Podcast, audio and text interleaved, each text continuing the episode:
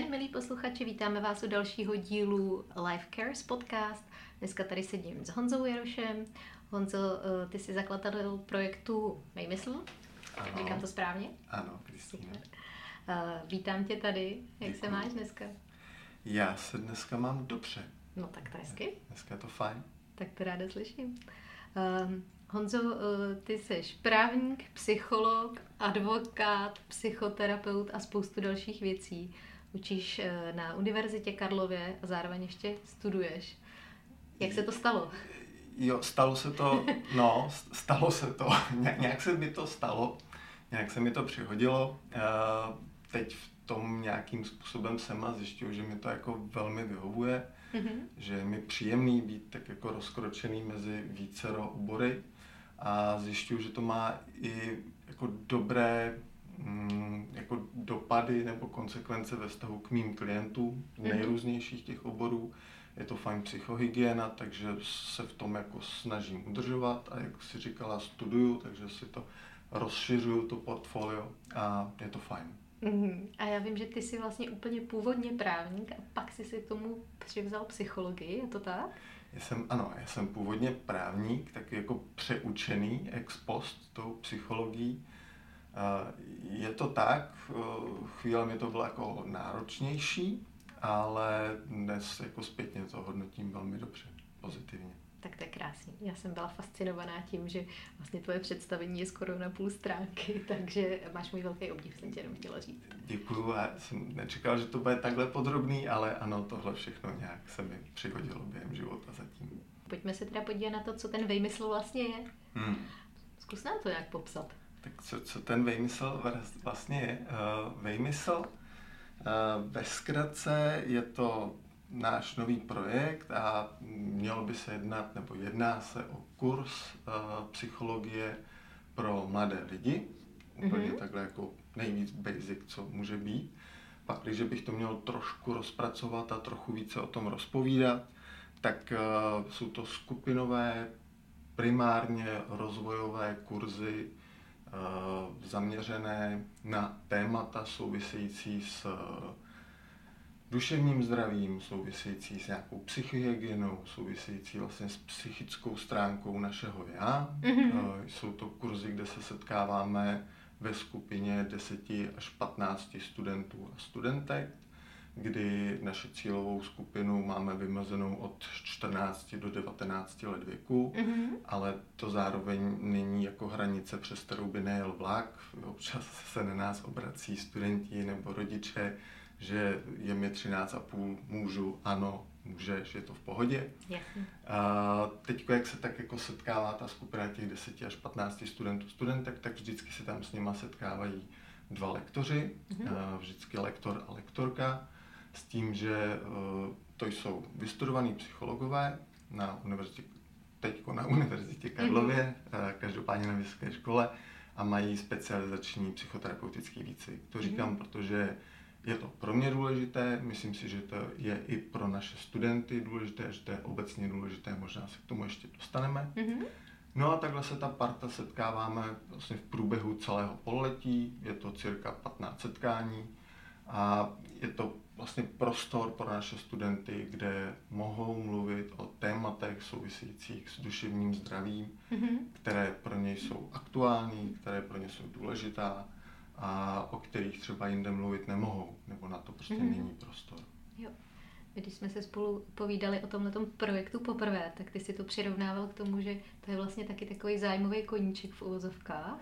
Že tak jako chodí děti možná na nějaký sport nebo na něco takového, takže tohle to může být taky jeden z koníčků, kterým se můžu věnovat. Jo, jo, jo, to říkáš velmi správně. Tomu, jako, nebo já tomu tak nějak, jako, a u nás tomu říkáme tak jako fitko Mhm. mm. pro náš mozek nebo pro naši psychiku. Vlastně stejně jako člověk během svého života nebo v rámci svého normálního, šťastného, kvalitního života dělá spoustu věcí, které ho baví mm-hmm. na Mhm. jednu stranu a na druhou stranu mu zároveň něco dávají pro jeho fyzické zdraví. Chodí Mhm. do fitka, někdo běhá, někdo dělá nějaký jako jiný sport.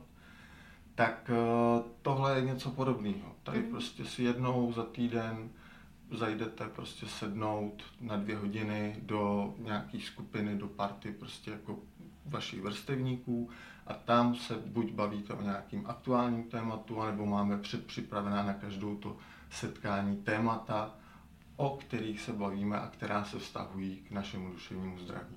Je to něco, co vlastně jako vnímáme, že by, já nechci používat to slovo prevence, protože nějak mi přijde, že už jako je ve chvíli, kdy to člověk slyší, tak už jako dostane osypky, mm-hmm. ale spíš jako, že to je součást, úplně běžná, normální součást kvalitního, spokojeného života. Mm-hmm. Prostě se občas zastavit a pověnovat se i svému duševnímu zdraví. Jo, to je krásný. Já marně přemýšlím nad tím, jestli mě napadá nějaký jiný slovo než prevence.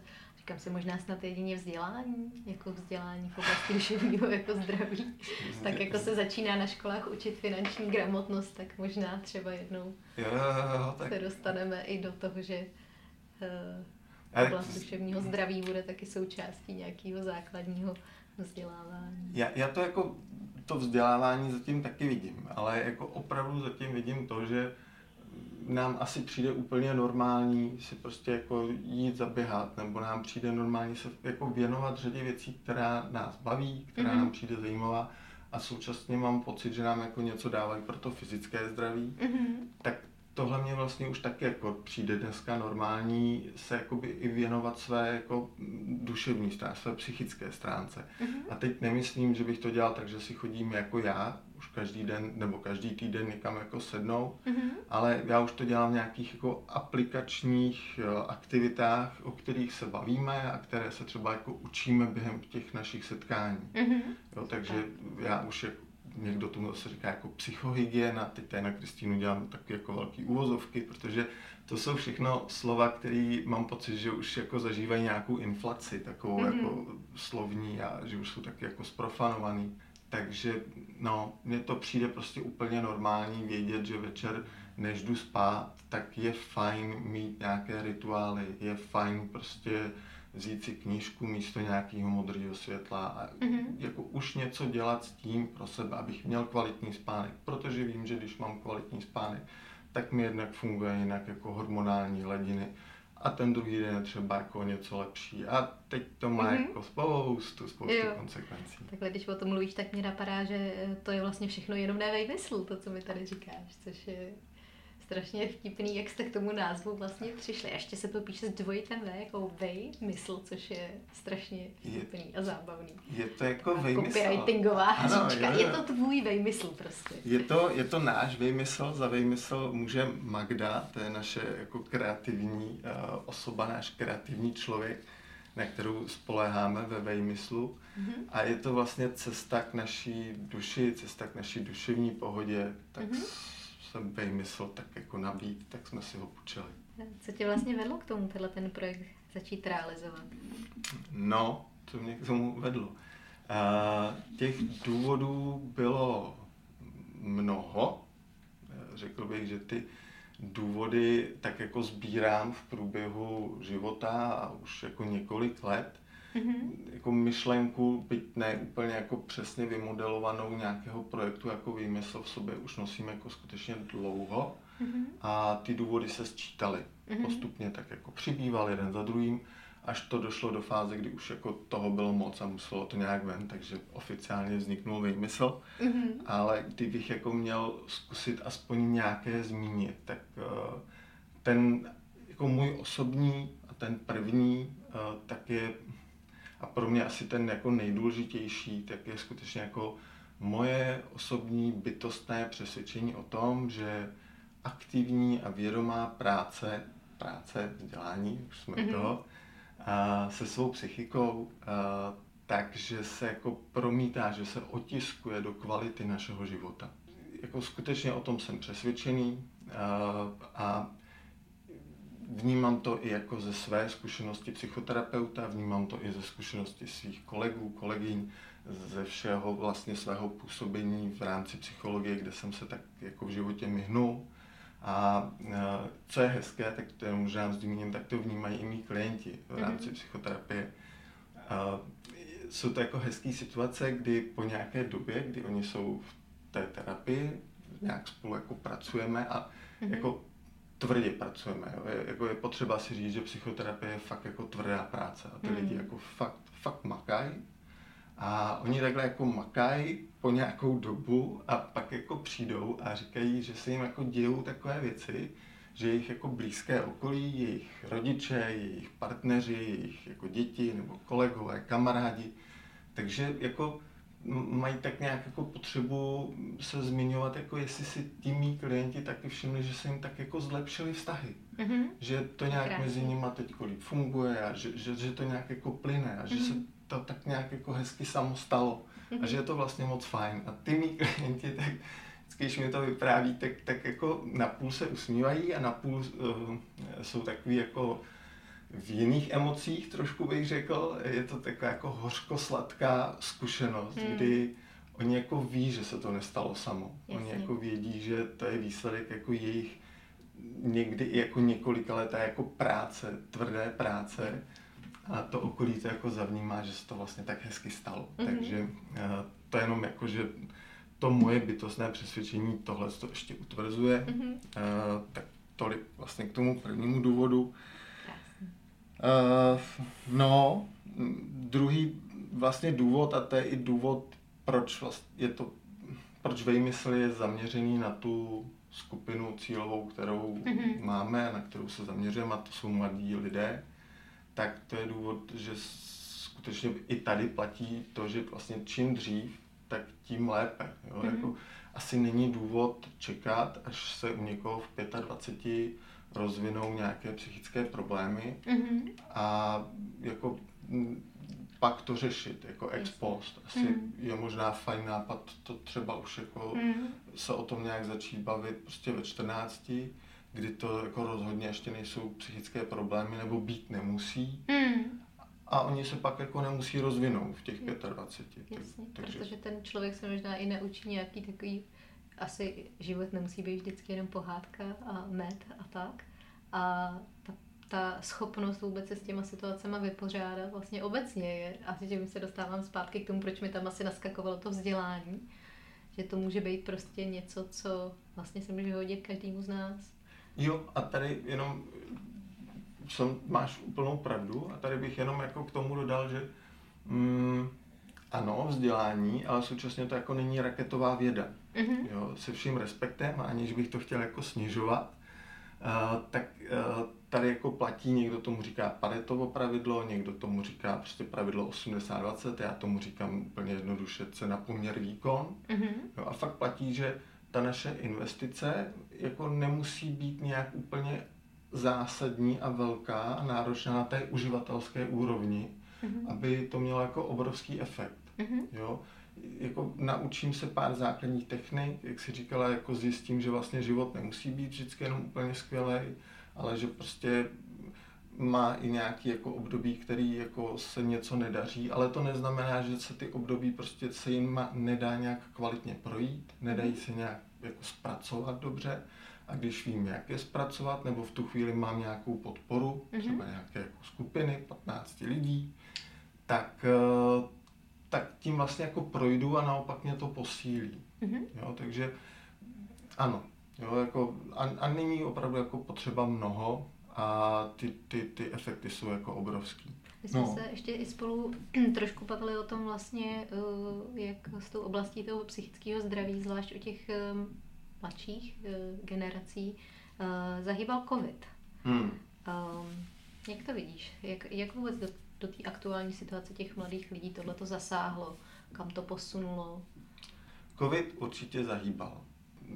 Na to máme data, něco k tomu říká Světová zdravotnická organizace VHO, teď už k tomu něco říká i NUC, Národní ústav duševního zdraví. Mm-hmm. A ta data prostě říkají, že ta hodně zasažená skupina skutečně byla ta naše cílová skupina, to znamená ti mladí lidé. Mm-hmm. To je asi jako nespochybnitelné. Eh, na druhou stranu, eh, jako zase mým jako intenzivním přesvědčením a nejenom mým, ale jako protkává se to celou tou odbornou veřejností, tak je to, že COVID v zásadě jako nasvítil ty problémy, které my už jsme tady měli před covidem. Mm-hmm. Jo? Mezi psychologi, psychoterapeuty, psychiatry dětskými, mm-hmm. tak se obecně jako vědělo, že jsme jako intenzivně poddimenzovaní. Mm-hmm. Že prostě jako sehnat dětského psychiatra před covidem už nebylo jednoduché, sehnat dětského psychologa před covidem taky nebylo jednoduché. Mm-hmm. A ten covid to skutečně jako nasvítil a ukázal nám, kde ty naš, jako slabá místa máme. Jo. A teď jsme po covidu a ta slabá místa stále jsou. Jsou i nějaké snahy nějak jako řešit institucionálně ze strany státu a tak dále. NUC v tom třeba jako dělá jako skvělé věci. Mm-hmm. Ale domnívám se, že to jako pořád nechci říct zoufale nestačí, mm-hmm. ale jako nestačí to. Jo, máme tam velký dluh. Prostě ten, ten dluh je obrovský. Mm. A ten dluh není ani tak v té jako akutní péči, mm-hmm.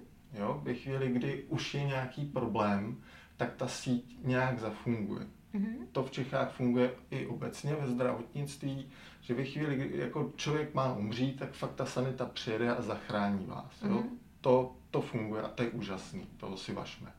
To funguje i v tom duševním zdraví, co jako úplně nefunguje v tom duševním zdraví a pro ty mladé lidi zejména, mm-hmm. co mhm. vlastně jako není, tak jako není ta prevence, kterou yes. nechci zmiňovat, ale Aha. ta jako skutečně není, aby nemuselo k těm akutním situacím dojít, tak to se úplně neděje. Mm-hmm. A to se snažíme jako tohle to jako nabídnout a tohle to nějak řešit skrze právě mm-hmm. naši službu, skrze vejmysl. Mně to přijde jako skvělý a vlastně si říkám, že je strašná škoda, že jste to nestihli ještě během covidu. A možná vlastně spíš jenom ještě takový zamyšlení, protože všichni říkáme, jak ten covid v ozovkách byl náročný, ale co se vlastně pod tím představit? Co reálně se vlastně této eh, skupině od těch 14, od 13 do nějakých jako 17, 19 vlastně reálně dělo? Hodně často se tam mluví o vlastně vytržení z toho kolektivu. Mm. Je tam spoustu dalších jako témat. Co ty vnímáš jako takovou nejnáročnější věc, se kterou se, se kterou se ty mladí dospělí museli potkávat během covidu?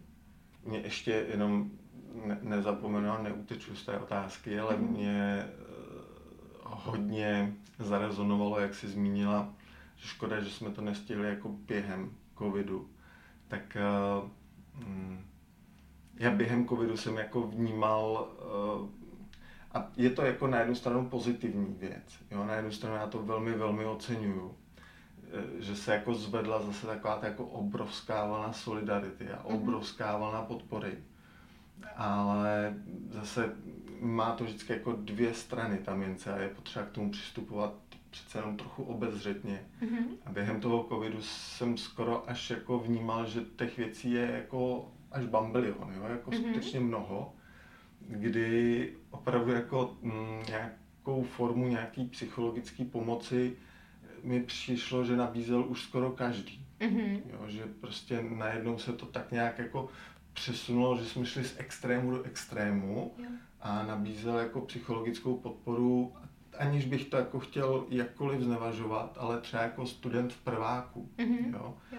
Což je fajn ve chvíli, kdy třeba má aspoň nějaký jako výcvik odpovídající třeba v krizové intervenci nebo Jasně. něčem. Hmm. Ale jinak to jako může být poměrně neúplně dobrý, až skoro bych řekl nebezpečný, jak pro toho studenta, který chce v dobrém úmyslu tu pomoc a podporu mm-hmm. nabízet, tak pro toho, komu je nabízena. Mm. Jo, jak jsem zmiňoval, že ta jako ten poměr cena výkon, že to není raketová věda, tak to je na té uživatelské úrovni těch, jako, kdo jako dostává tu podporu, mm-hmm. ale ve chvíli, kdy jako chcete někomu nějak mluvit v uvozovkách do jeho psychiky a do mm-hmm. jeho jako hlavy, tak uh, tam je dobrý mhm. nějaké to vzdělání a čím větší a čím košatější, tak tím líp.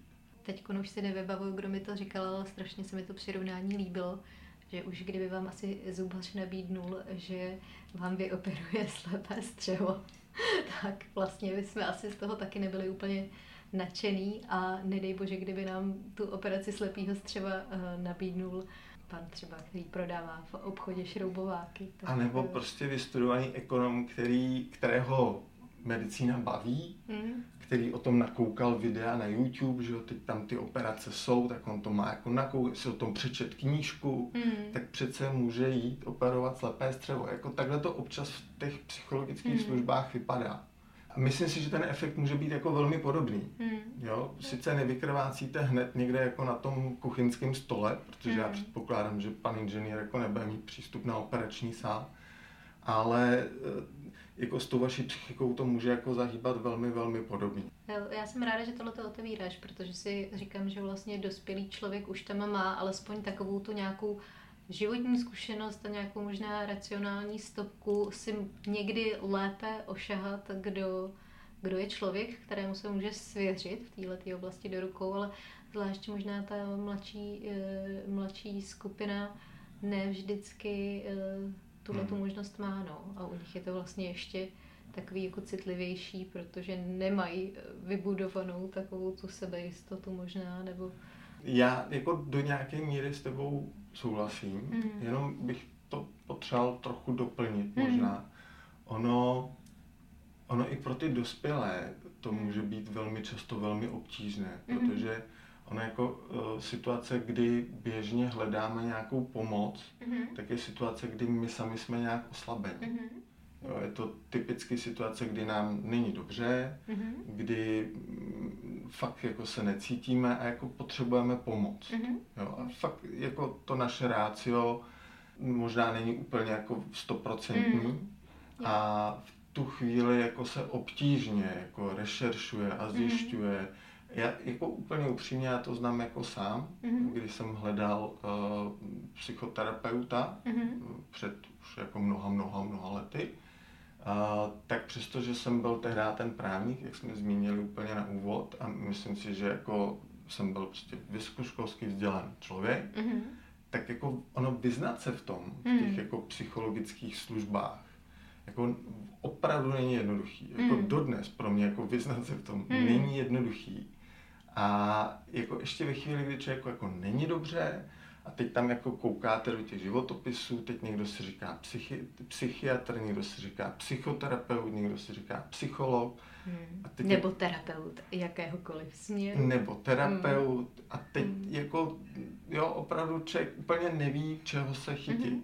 Jo, Jo. takže i pro ty dospělé Mhm. to může být jako velmi náročný v tomhle se zorientovat a pro ty jako mladé lidi ještě o něco více. Mhm. Jo, a ten první kontakt je obrovsky důležitý. Mhm. My se, já sám, mý kolegové a kolegyně, tak se prostě neustále potkáváme s klienty, jejichž první kontakt prostě nebyl dobrý. Byl špatný, byl skoro až jako děsivý. A to prostě jako není dobře, Mhm. protože a, a, a řadu takovýchhle klientů my ani nepotkáme, protože už se k nám nedostanou, Mhm. protože ten první kontakt je odradí už jako nechtějí, což je jako pochopitelné. Mhm.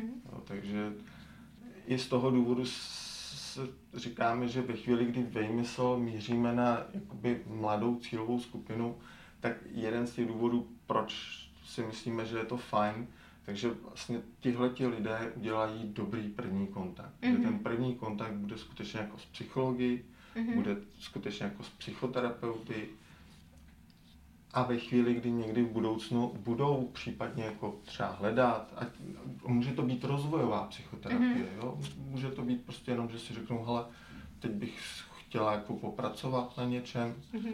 tak uh, budou mít nějaký baseline, se kterým můžou jako srovnávat a když Mhm. pak někam přijdou a tam s nima někdo začne čarovat, Jo, tak řeknou, hele, sorry, ale tohle jako ne. takhle to nefunguje. No, Jo. tohle není ono. To je skvělý, takže vlastně takový dobrý startovací můstek vybudovaný. Pojďme se na chvilku podívat ještě, ještě k tomu covidu. Nebo respektive, ono to vlastně už nesouvisí tolik s tím covidem, ale eh, jak se říkal, tak eh, ten nedostatek možná systémový, těch správných lidí, na který se ty lidi můžou obrátit. Myslíš si, že to má nějakou souvislost s tím, nebo jaká je vlastně mezi tím provázanost, že pořád ještě vlastně ta poptávka, když to řeknu úplně obráceně, není tak vysoká, jak by měla být. Protože vlastně mm, na jednu stranu víme, že těch lidí je tady nedostatek, z druhé strany ale zároveň pořád jako jít a říct si o nějakou jako pomoc v psychologii, v psy, oblasti psychologie nebo psychického zdraví, je pořád ještě trochu tabu. Takže tam, kam směřuju, je, že ta propast vlastně bude reálně možná ještě větší, než si myslíme. No, tak jestli jsem to tvoji otázku správně jako chytil, tak uh, zase s tebou v řadě věcí souhlasím a zkusím v rámci té odpovědi do toho teda nějak jako vnést i to, co si k tomu myslím a něco do toho vložit navíc. Mm, Za prvé uh, chci věřit tomu, a myslím si a věřím tomu, že dneska už ta stigmatizace psychologických služeb není taková, že mm, byť ano, stále to je téma, teď na to zase NUC vydal uh, nějaké statistiky, že to stále je přetrvávající téma, ale myslím si, že mm, je potřeba eh, do toho vložit ještě několik dalších perspektiv. Za prvé, myslím si, že tady, a teď se vším respektem, co, co, co COVID znamenal, tak, tak jako asi potřebuji říct, že v tomhle udělal COVID službu. Mm-hmm. Že skutečně jako, a zase použiju tu slovo, jsem si toho vědom a se vším s respektem jako ke všemu, že díky covidu se začaly uh, psychologické služby brát vážně, mm-hmm. že díky covidu se začalo o psychickém zdraví velmi jako mluvit a přestalo to být tak velké stigma. Já si to uvědomuji velmi intenzivně, protože jak jsem říkal, že jsem já hledal psychoterapeuta, tak pak jsem i chodil na psychoterapii mm-hmm. a třeba i já ve svém okolí svých kolegů, právníků, mm-hmm. myslím si, že poměrně jako zajímavé sociální bubliny, tak jsem vlastně tak úplně jako nemohl říct, že chodím na psychoterapii. Mm-hmm. Protože, mm, a když jsem to řekl, tak se na mě bylo tak jako díváno mezi prsty, jako jestli teda jsem divnej. A, a takový byl nějaký jako převažující názor, minimálně jak já jsem ho jako subjektivně vnímal. Mm-hmm. Dnes si myslím, že už je to jako jiné. Mm-hmm. Dnes si myslím, že ten uh, náhled na psychologické služby je jako jiný, minimálně třeba na takový jako populární a biznisový, jako mm-hmm. koučování. Dneska mm-hmm jako kdo nemá kouče, tak je sám kouč, to mm-hmm. jako nejde jinak. Teď to trošku jako zlehčuju, ale myslím si, že tady jako ta změna proběhla.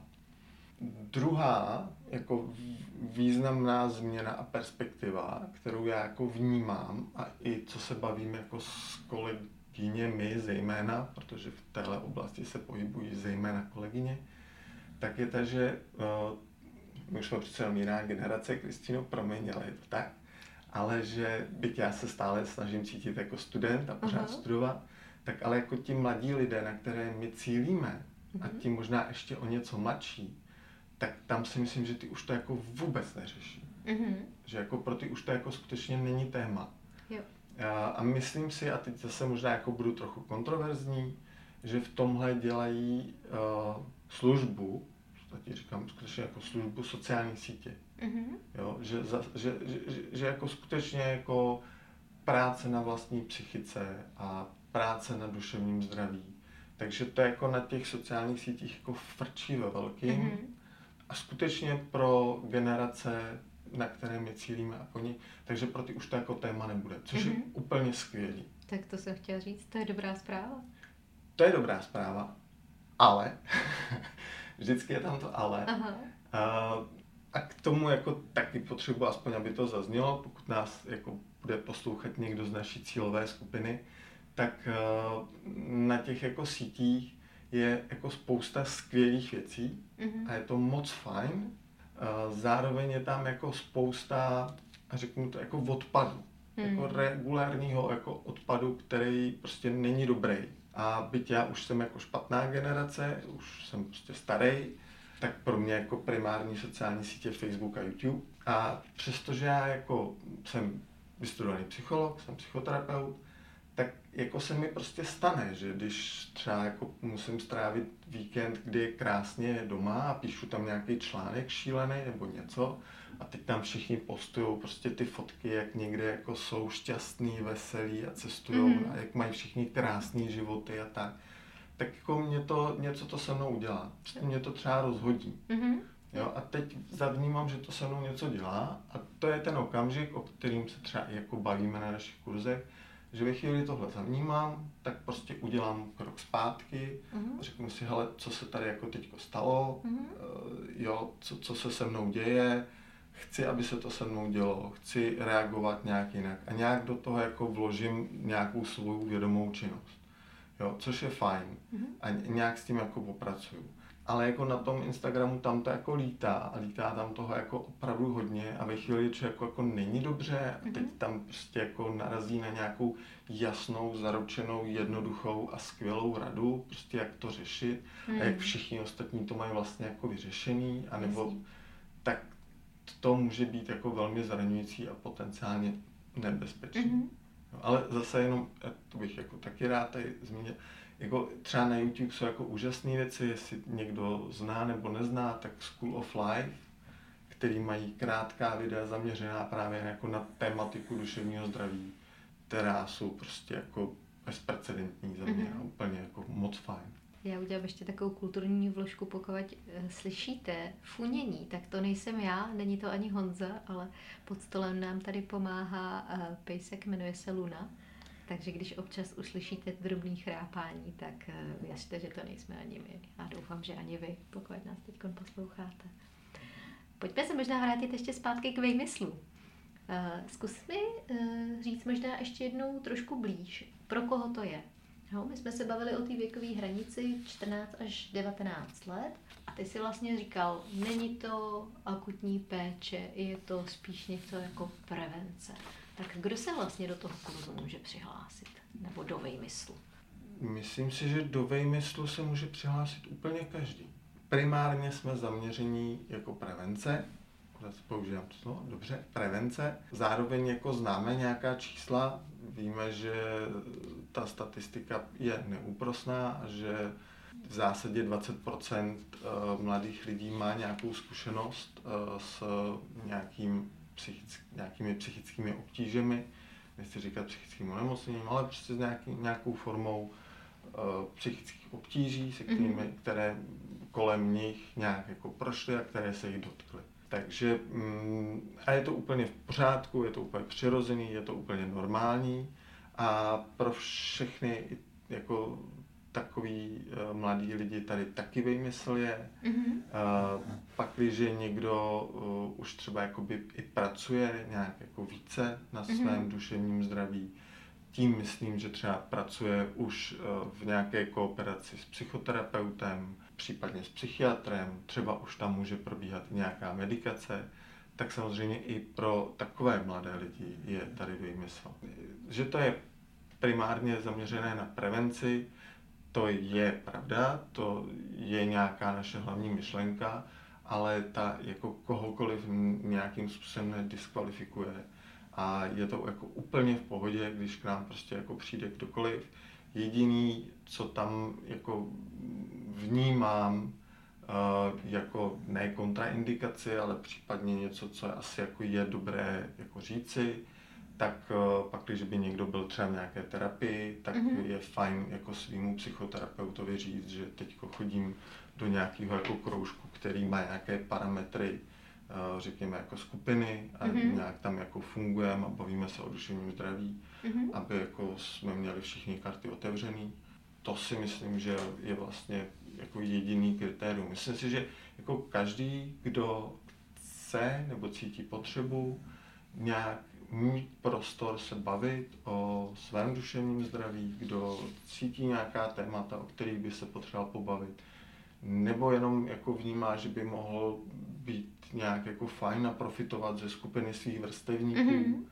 pod vedením nějakých terapeutů, všichni jako jste zváni srdečně. Jo. Mně se strašně líbilo i to, co si teď říkal, o, ta práce v té skupině. Že jste zvolili zrovna tady ten, tady ten formát, Zkusíš říct třeba pár, pár vět k tomu? Zkusím. Ta práce ve skupině, tam máme pocit, že jako zejm, ta je obecně velmi, velmi jako žádoucí. Má, nebo takhle, má svá velká pozitiva, mm-hmm. může mít e, i svá případná negativa, pakliže není dobře zvládnutá. Proč to zase říkám? Eh, říkám to s tím, že u nás eh, je dobře zvládnutá, protože u nás to vedeme dva psychologové, mhm. psychoterapeuti. Mm-hmm. Existují nejrůznější skupiny, kde si tak jako lidi jdou povídat s dobrým úmyslem. A nakonec to nemusí skončit jako dobře, pak, když to není jako dobře a profesionálně vedeno. Takže tomu my se snažíme jako vystříhat ale ta skupina má svou dynamiku a je jako úžasný, když ta skupina je podpůrná, je podporující, je bezpečná, je důvěryhodná a tohle ve chvíli, kdy si člověk zažije, zažije si podporu té skupiny, tak je to fajn. V tom mladém věku je to ještě jako mimořádně specifické a důležité v tom, že tam vlastně ta skupina v tomhletom vývojovém období, v téhleté fázi života hraje jako hlavní roli tam prostě jako asi to jako posluchači v tom věku to znají, my si to ještě pamatujeme, mm-hmm. že prostě v tu dobu asi jako parta a kamarádi pro nás bylo to, co je důležité v životě. Ta rodičovská skupina, tak tam to bylo takové všelijaké, možná jako skupina ve škole nebo skupina někde na sportu tak tam to mohlo být taky fajn, ale všude jsou tyhle ty skupiny už nějak uh, zatížené nějakými vztahy předchozími, nějakými vztahovými vzorcemi, něčím. Mm-hmm. Když to naše nová skupina, která se sformuje na vejmyslu, tak je jako skupina sformovaná s jasným záměrem, mm-hmm. s jasným cílem. Ten cíl je prostě pověnovat se vlastnímu duševnímu zdraví. A má i svá pravidla. A mhm. jedním z těch, nebo jedním z těch pravidel je vzájemný respekt, důvěra a tvorba pocitu bezpečí, nebo mhm. tvorba prostě bezpečí té skupiny. Mm-hmm. To jde hodně za námi, za lektory, ale to jako vyžadujeme i od svých členů, mm-hmm. nebo od členů té, od svých studentů a studentek. A tam si naši studenti a studenti jako můžou zažít, můžou si tam jako otestovat, jak fungují ve skupině, jak fungují v interakci jako s druhými. A mm, můžou si tam zároveň jako zažít jako i korektivní zkušenost. No, mohou Co to si... znamená korektivní zkušenost? No ve chvíli, kdy mm, nějakým způsobem třeba se chovají mm-hmm. doma, v jiných skupinách, ta jako reakce doma na to možná není úplně ideální, nebo mm-hmm. v té jiné skupině na to možná není úplně ideální, jo. tak uh, to můžou zkusit tady, mm-hmm. v té naší skupině. Můžu se tam o tom pobavit.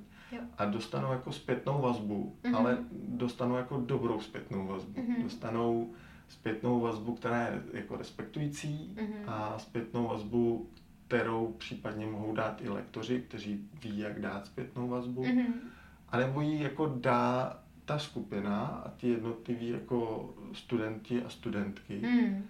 ale ten dotyčný ví, jako, že to je jako v dobrém. Jo. A oni mu ji jako dávají v dobrém. Takže jo. jako třeba může dostat jako skutečně jako korektivní zpětnou vazbu, ale tohle je přes čáru. To, tohle jako nebylo dobrý a to, to, tohle ne. Aha. Jo. A ten člověk to jako může zavnímat a ví, že to jako není proti němu, ale že mu prostě jenom jako dávají nějaké zrcadlo. Mm-hmm. To je vlastně hrozně důležitý podle mě to, co říkáš, protože si dovedu představit, že asi řada těch témat, eh, který třeba studenti do toho vašeho projektu eh, přivedou, bude třeba z rodinného prostředí. A tam samozřejmě ta interakce třeba s rodiči někdy může být poměrně náročná.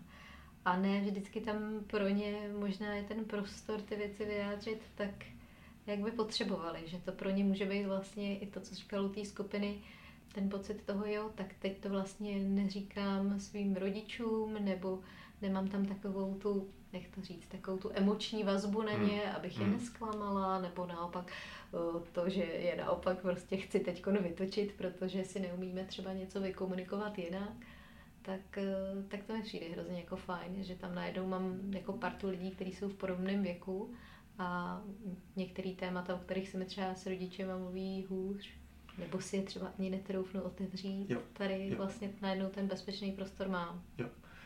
Jo, děkuju, že to říkáš. A přesně jak říkáš. Jo. Jako to, co tam je hodně specifický, takže ta naše skupina může jako opravdu sloužit jako taková nějaká kotva. Mm-hmm. Jako prostě bezpečný místo, bezpečný prostor, kde ti mladí lidé jako ví, že mohou, že jako mohou tam do té skupiny přinést cokoliv, říct cokoliv a že ta skupina to unese, lektoři to unesou a že ti lektoři případně, i když to bude jako hodně těžký, hmm. takže to unesou a že tím provedou toho studenta a provedou tím celou tu skupinu tak, hmm. aby nakonec z toho jako všichni vyšli nějak posílení hmm. ideálně. Jo. jo. A jenom ještě zareaguju, protože to bylo jako velmi důležitý, to, co jsi zmínila eh, ve vztahu k té rodině. Tak eh, my vnímáme, a dostává se nám jako zpětní vazby, že ta skupina je velmi důležitá v tom, že eh, řada věcí třeba jako nemůže doma zaznít. Jo, z nejrůznějších důvodů. Jo. Eh, překvapivě, nebo ne překvapivě, překvapivě občas pro dospělé, eh, pro rodiče, se kterými pak třeba se o tom bavíme ve chvíli, už máme svolení toho studenta, tak uh, jeden z těch důvodů je, že vlastně naši studenti a studentky tak se snaží jako ty rodiče vlastně chránit. Je tam mhm. nějaký overprotecting. Protože prostě rodiče jsou unavení, rodiče jsou vystresovaní, rodiče mm. jsou přetažení, mají toho moc. A jako ty studenti a studentky naši prostě necítí, jako vlastně nechtějí je ještě víc zatížit. Mm-hmm. Necítí tam jako prostor pro to, jo. aby mohli na ně ještě něco naložit. Mm-hmm. A nebo třeba v tom systému té rodiny tak je někdo, na koho je ten fokus, ta pozornost té rodiny zaměřená jako úplně jako plně a plně to vytěžuje jako mm-hmm. tu mhm. rodinu. Jo? Je tam třeba prarodič, o kterého je potřeba se starat, mm-hmm. nebo je tam nějaký sourozenec, který má nějaké třeba znevýhodnění. Jo? A zase, jo, ten náš student, studentka prostě nechce. Jo? A nebo tam může být jako druhý případ, kdy a to je taky jako potřeba říct a je potřeba si to přiznat, že ten student nebo studentka jako to zkusili mm-hmm. a nebyla tam jako úplně dobrá zkušenost. Jo, že třeba prostě rodiče to úplně jako nechytli, že třeba jako rodiče jsou hodně výkonově zaměření, mm nebo že rodiče jsou jako poměrně vznětliví mm. a ten student už pak jako úplně necítí, že může. Jo, tak budou už je taková klasická hláška, nebreč, to bude dobrý. Prostě tak. někdy v situaci, kdy to dítě potřebuje právě ten prostor, zatímco ten rodič potřebuje tak. tu situaci rychle vyřešit. Já v tvém věku, jo, jo no. asi to známe všichni, mm. a jasně je to nějaká součást jako běžného života, ale je fajn vedle tohohle mít prostě nějaký jako bezpečné hmm. místo a bezpečný prostor. Hmm. A ještě jenom poslední věc k tomu, když už se jako bavíme o tom, co jde a nejde hmm. s rodiči, tak a zmínil jsem, že někdy pro ně může být překvapivé, že vlastně ty děti o ně takhle jako pečují jej, hmm. tak uh, často je pro dospělé i překvapující, nebo může být, že vlastně ti mladí lidé mm, jako chtějí mluvit o jako hodně jako zásadní, hodně komplexních a pro ně velmi důležitých tématech, mm-hmm. které se jich prostě dotýkají a prostě jako na to není prostor, není jako kde a případně ve chvíli, kdy to zkusí, tak nejsou bráni vážně. Jo, teď ty tomu nemůžeš rozumět, teď ty jsi ještě ty, jako mladý, teď tebe takovéhle věci přece vůbec nemůžou jako trápit. trápit hmm. ano. Jo. A oni jako trápí, oni jako reálně trápí. Hmm. Jo, teď hodně je to mediálně jako mm, propíráno, tak jako obava prostě z globálního oteplování a z těch konsekvencí, to jako reálně ty mladé lidi trápí. Jo? A ono, mm-hmm. ve chvíli, kdy jako posloucháte a posloucháte ty jejich argumenty a posloucháte, že oni vlastně jako mají ten život před sebou a vlastně jako neví, s čím ho jako žijou a neví mm. jako, jako vlastně proč ho žít, když pak jako stejně tady všichni jako, tak jo, ve chvíli, kdy to vezmete vážně, mm. vezmete je vážně do diskuze, vezmete ty obavy vážně a vytvoříte tomu bezpečný prostor, kde tohle můžou sdílet, mm. tak eh, opravdu jako nejeden člověk jako zůst, dospělý mm. zůstane jako překvapený. Jo. A je možná i trochu, eh, když navážu na to, co jsi říkal, že ta mladší generace možná už to nemá tak stigmatizovaný o těchto těch věcech mluvit, zatímco možná třeba ta generace našich rodičů ještě pořád, jo, a teď v těchto těch věcech možná taky dochází k nějakým mezigeneračním střetům, a vlastně eh, ty děti je najednou nutí mluvit o tématech, o kterých hmm. se jim třeba moc mluvit nechce. Hmm. Což samozřejmě uh, pro nikoho není komfortní, zvlášť když na to třeba není připravený a jo. i pro ty rodiče to může být nějaký challenge. No. A jako není potřeba chodit do žádných extrémů, hmm. jo, ale stačí prostě mluvit jenom o emocích. Jo. A teď budu jako ošklivě stereotypizovat, ale prostě mluvit uh, syn s otcem o tom, jaký třeba vztah spolu mají. Hmm. A jestli jako ten táta, uh, ten táta jako v 99,9% případů toho kluka miluje, bez hmm. pochyby. Ale on třeba jako tu lásku neprojevuje, tak hmm. jak by ten syn potřeboval. Hmm. Jo. A je fajn tohle si nějakým způsobem třeba jako předpracovat u nás ve mm. skupině a je fajn pak třeba jako do toho možná zavzít i toho jako tátu a je fajn tohle jako řešit. Mm. Řešit třeba jako, a teď, teď nechci znít negativně nebo jako strašit, mm. ale řešit jako dokud to jde, Jo, a dokud ještě jako zase, jo, čím dřív, tím lépe, protože pak se třeba nebudou stávat takové věci, se kterými se pak my potkáváme v psychoterapii, kdy uh, buď to, to řeší jako po 10, 15, 20 letech a slyšíme, jako kdyby ten táta mi byl tehdy blíž a mm-hmm. něco, anebo už tam třeba jako ten táta ani jako není. Jo. Což je vlastně úplně to nejsmutnější. Jasně. A takže ano, jo, jako hmm. a tyhle ty věci je fajn, prostě čím dříve, tím hmm. lépe. Ještě když možná zůstaneme u těch rodičů, tak já si dovedu představit, že nás třeba teď poslouchají i rodiče, poslouchají nás ale možná i e, mladí dospělí, který by to zajímalo a to, co já bych tam asi třeba být v trochu mladším věku měla, by byla ta obava vlastně, jak moc je to vlastně diskrétní, jak moc tam já ty věci o kterých třeba nedokážu mluvit s rodičema, můžu otevírat, tak aby se to ty rodiče nedozvěděli. No, to je dobrá obava. To je moc fajn obava. Já jsem si teďka vzpomněl, uh, jenom už se bavíme dlouho, tak zkusím zase jako uh, zábavnou historku z mého soukromého života, jestli to někoho baví. Já, jak jsem zmínil, tak jsem začal chodit na tu psychoterapii, když jsem byl jenom ten právní. A bylo moc hezký, když jsem se pak jako třeba po roce, nevím, do roce a půl, dvou, tak jsem se jako potkal se svými jako nejbližšími kamarády, taky právníky, a tak jsem jim tak jako by... Po tom roce a půl už to bylo takový, jako, že už jsme spolu jako méně bojovali s tím psychoterapeutem, protože z začátku to bylo taky intenzivní, já jsem byl ten hodně výkonově orientovaný právník a mm-hmm on byl jako gestalt terapeut, on byl skvělý, za mě jako moc děkuju a nejlíp investovaný peníze a čas v životě. No ale každopádně zhruba po tom roce a půl už to bylo taky jako méně bojový mezi námi. A tak jsem jako sdílel se svými kamarády, jako že je to moc fajn a že teď tam jako probírám nějaké věci a že mi to jako hmm. něco dává. A oni se na mě oba právníci, tak se na mě tak podívali, říká, hele, jak máš ušetřený NDAčko? A teď jenom NDAčko, Non-Disclosure Agreement, co znamená jako eh, dohoda o mlčenlivosti, jo, což pro nás právníky je prostě základ. Prostě mm-hmm. ve mhm. chvíli, kdy někomu něco sdělujete, tak s ním nejdřív podepíšete smlouvu, že kdyby náhodou to někde prokec, tak prostě vám dluží milion prostě mm-hmm. nebo něco. A úplně jako jasně to byla jejich první reakce. Mm-hmm. A já jsem tak jako zůstal jako pařený a mě to vůbec nenapadlo. Vůbec jsem nad tím nepřemýšlel. Já byl jako tak jako šťastný, že jako jsem našel někoho, kdo jako mi v tu chvíli, kdy jsem jako potřeboval nějakou podporu, tak mi jako nabít. Aha. Že jako nějaký NDAčko jsem jako vůbec neřešil. Mm. Jo, ale to není dobře. Mm-hmm. to není dobře a jako m, mm, pracuju s tím, snažím se jako působit nějak osvětově mezi kolegy psychoterapeuty, když už teda jsem i ten právník.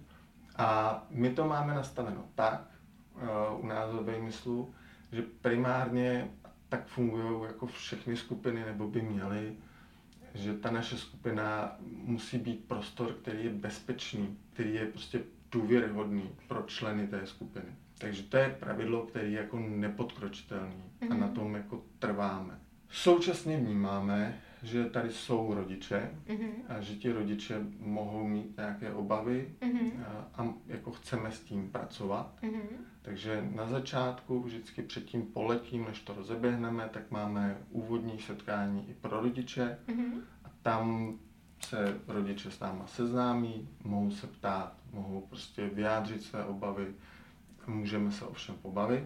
A současně ve chvíli, kdy už jakoby v průběhu té skupiny e, zazní něco, co mm, máme pocit s kolegyní, nebo když tam jsou jiní terapeuti, tak oni mají pocit, jakožto psychologové, že je asi žádoucí, aby do toho byli nějakým způsobem zavzati ty rodiče, mm-hmm. tak potom s tím pracujeme. A pracujeme s tím tak, že jako standardně oslovíme toho našeho studenta nebo studentku a nějak se s ním o tom pobavíme. Úplně přátelsky, na rovinu, hele, mm-hmm. jako myslíme si, že teď už by možná bylo fajn, kdybychom do toho tu rodinu zavzali. Protože ono to jako je velmi často fajn. Ono jako je potřeba do toho tu rodinu vzít. Celý ten systém do toho vzít. Mm-hmm. A nějak se jako bavíme, jak to uděláme. Jo. Jestli to udělá ten student nebo studentka sám, nebo jestli to nějak uděláme my, nebo mm-hmm. jestli to budeme jenom nějak jako facilitovat. Ale vždycky se nějak jako domluvíme. Jo, jako není to o tom, jako, jak říkala moje kolegyně, tak jako nepráskáme, mm-hmm. ale uh, jako vnímáme, že je tohleto potřeba ošetřovat z obou stran, mm-hmm. i z mhm. rodičů, i, i ze studentů. Ještě jsem k tomu něco chtěl říct, teď mi to uteklo, ale jo, že ono jako, my tam fungujeme tak, jak od psychologů většinou ty rodiče očekávají, mm-hmm. když k ním uh, s tím potomkem svým jako jdou velmi mm-hmm. často. Akorát, že je to obrácený. Jo. Jo, typicky rodič, když nějak něco zavnímá u svého dítěte nebo dítě se mu svěří, tak jdou k tomu psychologu a chtějí, jako, aby ten psycholog to nějak posoudil. Tak tady to vlastně je jako obráceně. Tady ten psycholog to jako posoudí a ve chvíli, kdy to posoudí, tak pak do toho toho rodiče jako mm-hmm. zavezme. No, a pak jenom poslední dvě doplňky. Eh, jedna, která uh, jsme, to jediný, přes co nejede vlak. Druhá věc, tak, tak je zákon a to vždycky jako zcela transparentně říkáme, že v okamžiku, kdy bychom naplnili v vozovkách právní skutkovou podstatu trestného činu, mm-hmm. paragraf 367, 368 trestního zákonníku, tak tam jako musíme hlásit, že se Jasně. stal nějaký trestný čin, mm-hmm. ale v 90% jako ta skupina to vždycky nějak unese. A tam většinou zazní, co tam zazní, tak ta skupina a ty terapeuti to prostě nějak jako zvládnou. Děkuji za vyčerpávající odpověď. Myslím no. si, že to je pro, pro tohle ten věk hrozně důležitý. No, Já. že možná ve své podstatě pomůžete najít i no, takovou cestu vlastně od těch mladým jako zpátky do té rodiny, což si myslím, že ně může být takový hezký posílení zase pak uh, do života. No. Pokročíme dál. Mě by ještě zajímalo, jak to vlastně prakticky probíhá. Jestli to jsou přednášky, nebo tam sedím a musím vypátrat v hlavě k danému tématu vždycky nějakou svou zkušenost, nebo jestli si tam něco i třeba vyzkouším, jak si to mám představit. Ty učíš na vysoké škole, tak budu, budu hodinu sedět a poslouchat. Jo, jo, jo, no. Za prvý, jo, jako nejsou to přednášky. Jo. To, jak jsi říkala, učím na vysoké škole, v systému vzdělávání se pohybuju už teď většinu svého života, stále pořád jako student a teď už jako z obou stran i jako student a jako učitel vím, že jako, jako utáhnout dvě hodiny přednášku tak, aby to jako dávalo smysl. S tím vším, co víme o lidské psychice a jako schopnosti koncentrace, tak to jako zvládne opravdu jako málo kdo. Prostě přednášky ne. Není to přednáška, není, výborně, není, není to, to jsem chtěla slyšet. Není to přednáška, proti tam jsem jako dost uh, no, mám s nimi jako hodně ambivalentní vztah, spíš bych řekl, že jsem proti ním jako dost zaměřený. Mm-hmm. Takže přednáška to není. Mm-hmm. Uh, není to ani ten, ta druhá věc, kterou si zmínila, to mě jako taky uh, tady pobavilo.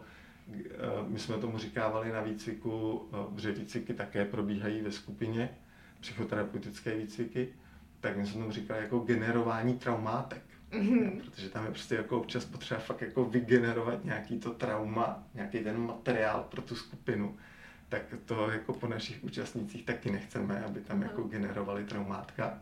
Uh, ne, u nás to probíhá, my tomu říkáme tři v jednom, plus jako výhody skupiny, s tím, že vycházíme z nějakých jako základů osvědčených principů, že vždycky máme nějaký program, nějaké téma, teď odhledíme od toho, jestli se ho jako držíme nebo jedeme nějaké jako aktuální téma, ale prostě na dané téma eh, na úvod tak proběhne nějaká aktivita, nějaká sebezkušenost, kdy si na nějakým zjednodušeným příkladu eh, všichni vyzkoušíme, o čem, že se to vlastně budeme bavit. Jo, abychom to jako zažili na vlastní kůži a měli z toho nějaký jako prožitek a měli jako opravdu o čem se teda jako budeme bavit. Kdybych mm-hmm. to připodobnil, kdybychom třeba probírali témata závislostí, mm-hmm. tak uh, ta sebezkušenost by mohla probíhat tak, že tam, jak nás tam sedí prostě 17 v té partě, tak uh, všichni se nadechneme a zadržíme dech. No a teď tam tak jako všichni sedíme, že mám nafouklý ty tváře, teď jako zadržujeme dech, zadržujeme dech, zadržujeme dech. No a pak se přiblíží ta chvíle, kdy už je to jako dost obtížný. A teď jako jediný myšlenky, které nám běží hlavou, tak jako, že bychom se fakt rádi nadechli. No a pak už to nejsou jenom myšlenky, ale pak už je to jako opravdu fyzická potřeba se nadechnout. A teď mm-hmm. na sebe všichni koukáme, koulíme oči a už jsme jako, jako lehce zezelenalí. No a pak to někdo nedá a prostě se nadechne, že A teď my ho vidíme, teď všichni vidíme toho jednoho člověka, který se nadech, že A teď když on může, tak my musíme. Teď se jako všichni nadechneme, teď přijde to uvolnění, proběhne. Taková úplně jednoduchá jako aktivita. A co to vlastně bylo, co to má společného za závislostí, že? No tak ve chvíli, kdy jako jsme závislí, ať na čemkoliv, tak tam většinou probíhá nějaké období, prostě, kdy jako si toužíme dát nějakou další dávku něčeho. Jo a teď jako to, to, ta naše toužení a pak jako přejde do nějaké roviny, že nemyslíme na nic jiného, nějaký mm-hmm. craving. Jo, pak už je tam ta fyzická potřeba, jako opravdu se jako tu dávku dát, protože to s náma dělá hrozný věci. No a pak už to jako nevydržíme, ještě když jako vidíme, že všichni ostatní v partě, nebo že někdo v partě si dál, no tak prostě si dáme jako tak. No, takže to je na úvod zkusíme jako jednoduchou aktivitu. No a pak přijde druhá část, kdy se o tom vlastně bavíme, co se dělo, jaký to jako bylo, mm-hmm. co k tomu koho napadá. A tam jakoby přichází i ta výhoda té skupiny, že je možné pozdílet i jestli někdo má nějakou jako reálnou zkušenost a co ho k tomu jako napadá. A jestli mhm. třeba někdo má nějakou obavu, mm-hmm. kterou jako by chtěl pozdílet. A v tuhle tu chvíli i to pak nějakým způsobem teoreticky jako rámujeme. Tady přichází ta přednáška, mm-hmm. akorát většinou je velmi krátká a taková jako mm, přímo ušitá na tu danou situaci. No a pak přichází většinou třetí část a to je nějaký jako nácvik v nějakých modelových situací. Jak tu danou situaci řešit, případně jak se v ní jako chovat. Což eh, ten smysl zatím je takový, aby když se naši studenti, studentky do té situace někdy dostanou mm-hmm. naživo, mm-hmm. tak aby to pro ně nebylo poprvé. Jo. Ale aby prostě jako věděli, hele, to znám, tohle už jsem jako byla, tohle už jsem si zažila a vím, jak se chovat. Vím velmi pravděpodobně, co se bude dít u mě. Vím, co potřebuji, abych se mohl, mohla zachovat nějak. Jo, a už jako opravdu v té situaci byli, byli v té situaci v nějakým bezpečným, komfortním prostředí, kde se to jako natrénovali a v tom reálném životě to prostě jako můžou nějakým způsobem řešit tak, jak by potřeboval. Já to tradičně jako připodobňuji ke sportu, kdy mm, já pádluju na kajaku, tak jako je dobrý se toho eskimáka, ten eskimácký obrat, to znamená, mm-hmm. že se mhm. zvrhnu, takže se pak jako otočím zpátky, tak je dobrý si tohle jako natrénovat na klidné vodě. Jo. Když jsem jako v pohodě, když tam je někdo, kdo mě jako když tak otočí, aby až pak jako vletím do nějakých peří, do nějakých mm. šíleností, tak aby jako ideálně jsem nemusel moc přemýšlet, jako kde je levá, kde je pravá, ale bych jako věděl, co mm-hmm. přijde. Jo, funguje tak na tom výcvik sebeobrany, veškerý sporty. Je dobrý to mít zažitý. Teď mě napadá, zrovna jedu z nemocnice, kde jsme měli jeden předmět, tak jako uh, první pomoc, mm. ta je na tom postavená prostě kompletně. Tam Jasně. jako není čas jako přemýšlet, ale všichni ví, mm-hmm. co vlastně v té situaci dělat. Moc děkuji, tak eh, pro mě důležitý, že to je eh, vlastně taková zážitková výuka. Je to hodně zážitková mm-hmm. výuka, no, protože mm, jako mm, ten zážitek je to, co nám něco dá. My si pamatujeme přes emoce. Ve mm-hmm. chvíli, kdy máte nějakou myšlenku spojenou s nějakou emocí, tak si ji velmi eh, dobře pamatujete, rozhodně lépe, než když vám ji někdo vypráví po hodině a tři čtvrtě jako souvislého výkladu. Mm-hmm. Jo, takže ve chvíli, kdy to jako spojíme s nějakými emočními prožitky, tak to nás prostě zůstává, ani mhm. nevíme jak. Pojďme možná ještě pomaličku uzavírat tím, jaký témata teda vlastně probíráte tomhle kurzu a jak jste se vlastně k výběru těch témat dopracovali. Máme vlastně připravených 15 témat na každé naše setkání s tím, že ta témata jsou asi ta nejčastější, nejdůležitější, ještě řeknu nejpalčivější, která obecně jednak mladé lidi, jednak obecně v kontextu psychického zdraví, duševního zdraví a psychohygieny, tak jako víme, že fungují. Takže mm-hmm. typickým tématem jsou emoce, práce s vlastními emocemi, jak je rozpoznat, když už je rozpoznám, tak jako co s nimi můžu dělat, jak je můžu zpracovat. Je to fajn, protože pak jako ve chvíli, kdy s těma emocema umím pracovat, tak třeba se nemusí stát, že v 25 budu mít z nahromaděných a nespracovaných emocí panické ataky. A dalším úplně jako typickým tématem jsou vztahy, mm-hmm. které by vydali na celých 15 témat, ale máme je rozděleny asi jako do tří témat. A pak je to komunikace, pak jsou to jako nejrůznější, řekněme, jako psychické strasti, které nás mohou potkat, abychom jako věděli, co to je. Ať se jedná o úzkosti, ať se jedná o panické ataky, ať se jedná o deprese. Takové ty věci, se kterými se jako můžeme potkat v tom životě, tak abychom věděli, že to prostě tak je, že to je mhm. jako podobný, jako že nás jako může bolet hlava, že můžeme mít prostě nějakou jako chřipku, horečku, něco, tak prostě se může jako dostavit i nějaká takováhle. Jako, jo, takže to jsou nějaké, to je nějaký jako balíček základních témat, kterým se věnujeme, ta témata máme na webu.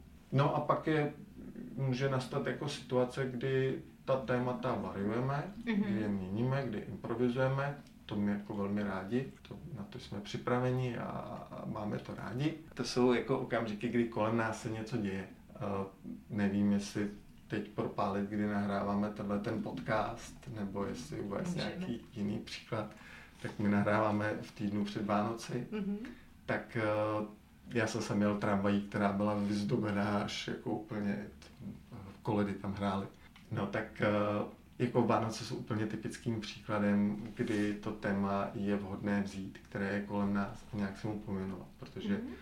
Vánoce jsou úžasný, Vánoce jsou krásný, ale současné Vánoce také mohou být zdrojem jako obrovského tlaku, mohou být zdrojem velkého stresu, protože s Vánocemi je spojeno jako mnoho očekávání, jak by ty Vánoce měly být jako oslaveny, hmm. jak bychom měli být vlastně všichni šťastní a jak by to všechno mělo být. Jo? A teď je otázka, jestli jako vůbec něčemu z toho jde jako dostat. Můžou být spojeny s nějakým stresem, jak jako ty Vánoce vlastně vůbec proběhnou. Hmm. No, chvíli tam jsou různé jako variace rodiny, tak jestli jako štědrý den bude jako s mámou, nebo štědrý den bude s tátou, nebo jak se tam jako bude hmm. probíhat.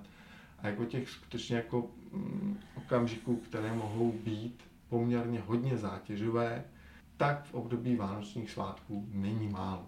Takže to je asi téma, který prostě takhle ve chvíli, kdy kolem nás všichni přijedou na setkání ve městu vyzdobenou tramvají, tak už tam jako vzniká nějaký priming, kde jako asi by bylo dobré se tomu pověnovat. Eh, my jsme se eh, úplně souhlasím a uh, přemýšlím teď, o tom jsme se nebavili, ale vlastně možná takový jako hezký moment, protože posluchači už nás teď slyšejí v lednu, tak taková příprava na Vánoce vlastně, aby to ten příští rok bylo lepší, kdyby se vám to letos úplně nepovedlo podle vašich představ, tak můžete udělat možná nějakou reflexi toho, jak to bylo.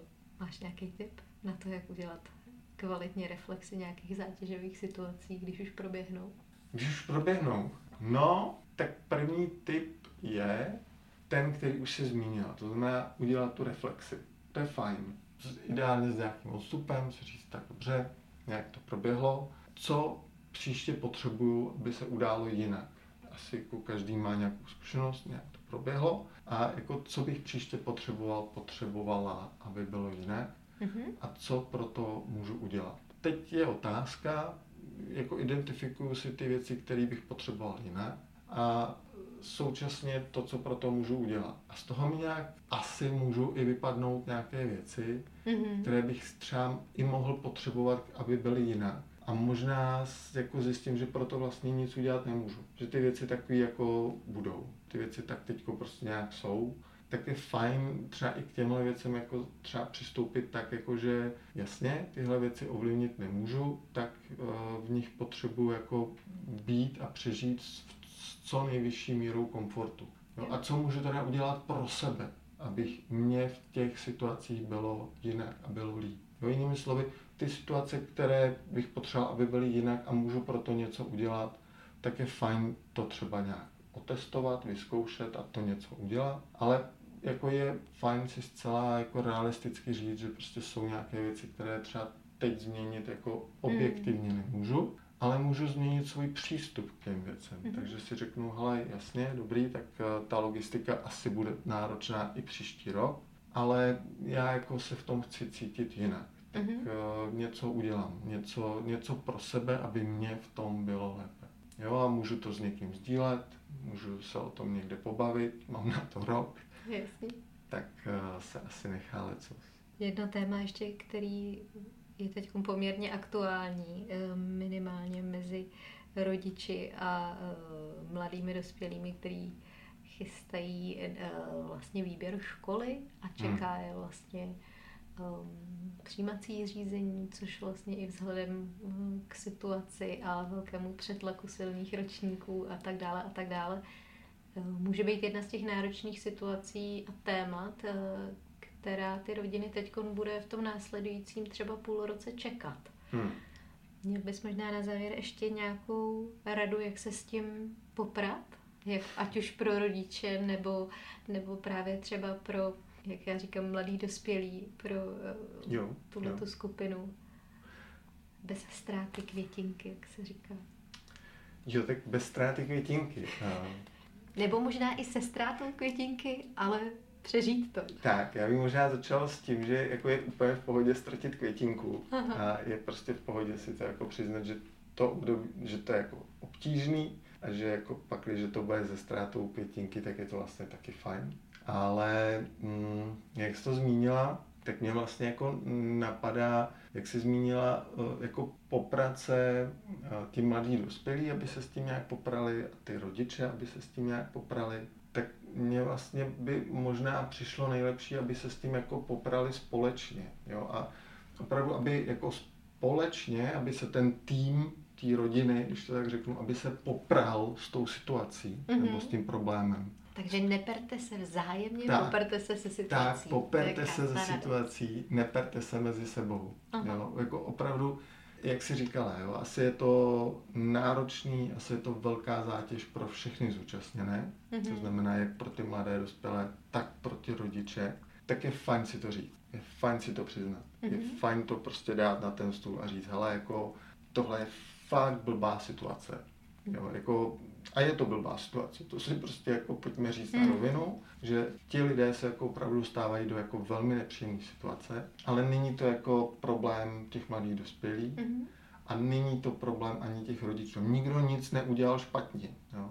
Tak pojďme prostě spolu, pojďme se o tom bavit, pojďme místo toho, abychom nechali to mezi sebou vytvářet nějaké tenze, protože prostě jako ten student, studentka v tom bude sám a ty rodiče v tom prostě nějak budou a z toho všichni budou jako plašit, tak pojďme se prostě o tom bavit spolu, pojďme v tom být jako společně a naopak to vezměme jako příležitost, aby nás to jako spojilo, protože jako, když to teď jako trochu skodím, tak jako společný nepřítel spojuje. Mm-hmm. Jo, tak jako ano, můžeme to prostě pojmout takhle, tady je ten problém, tady je ta situace, tu my vyřešíme a my ji vyřešíme. My, když ji budeme řešit jako tři, jako prostě nebo čtyři, jako prostě parta, tom jako budeme líp, než když to bude každý z nás jako nějak se snažit uhrát. To je moc hezký. A jenom ještě možná, promiň, uh, tady jenom potřebuji jako doplnit, že přesně tohle to bych neměl dělat a nedělám uh, ve své psychoterapeutické praxi. Aha. Uh, jako tohle může znít jako nějaká jako skvělá, hezká rada, ale třeba nemusí vůbec fungovat pro mm-hmm. vás. A třeba pro vás může být jako řešením něco úplně jiného. Mm-hmm. A, a je to úplně v pohodě. A to vaše řešení je to správné řešení pro vás. Mm-hmm.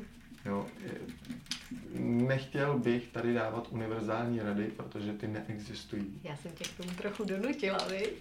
Maličko, a já jsem se chytil a ono už, nevím, jestli propálíme i to, že nahráváme jako poměrně hodně pozdě večer, takže já už nejsem tak jako obezřetný a chyt, skočil jsem na lep, ale tím jenom chci říct, jako prostě, jo, je to o tom si to najít, jak to funguje pro vás.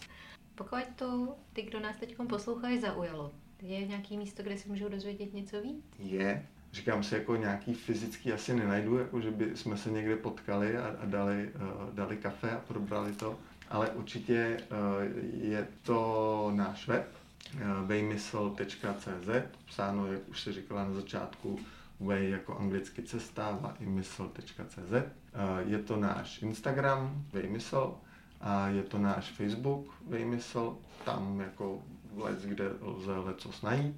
Nejvíc toho je asi na tom webu a je tam na nás kontakt, nějaký mail, nějaký telefon, takže jako není problém se jako zavolat, to je mhm. asi úplně to nejjednodušší, nebo napsat. A ještě uh, další vymysl začíná v novém semestru.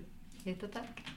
Vymysl začíná, no v novém semestru my už jsme tak jako těma semestrami, to pololetí, já, už, já už se Aha. učím říkat pomalu pololetí, tak uh, nový vymysl začíná v novém poletí v únoru a pojedeme těch našich 15 lekcí, mm-hmm. vlastně do konce pololetí nám to vychází.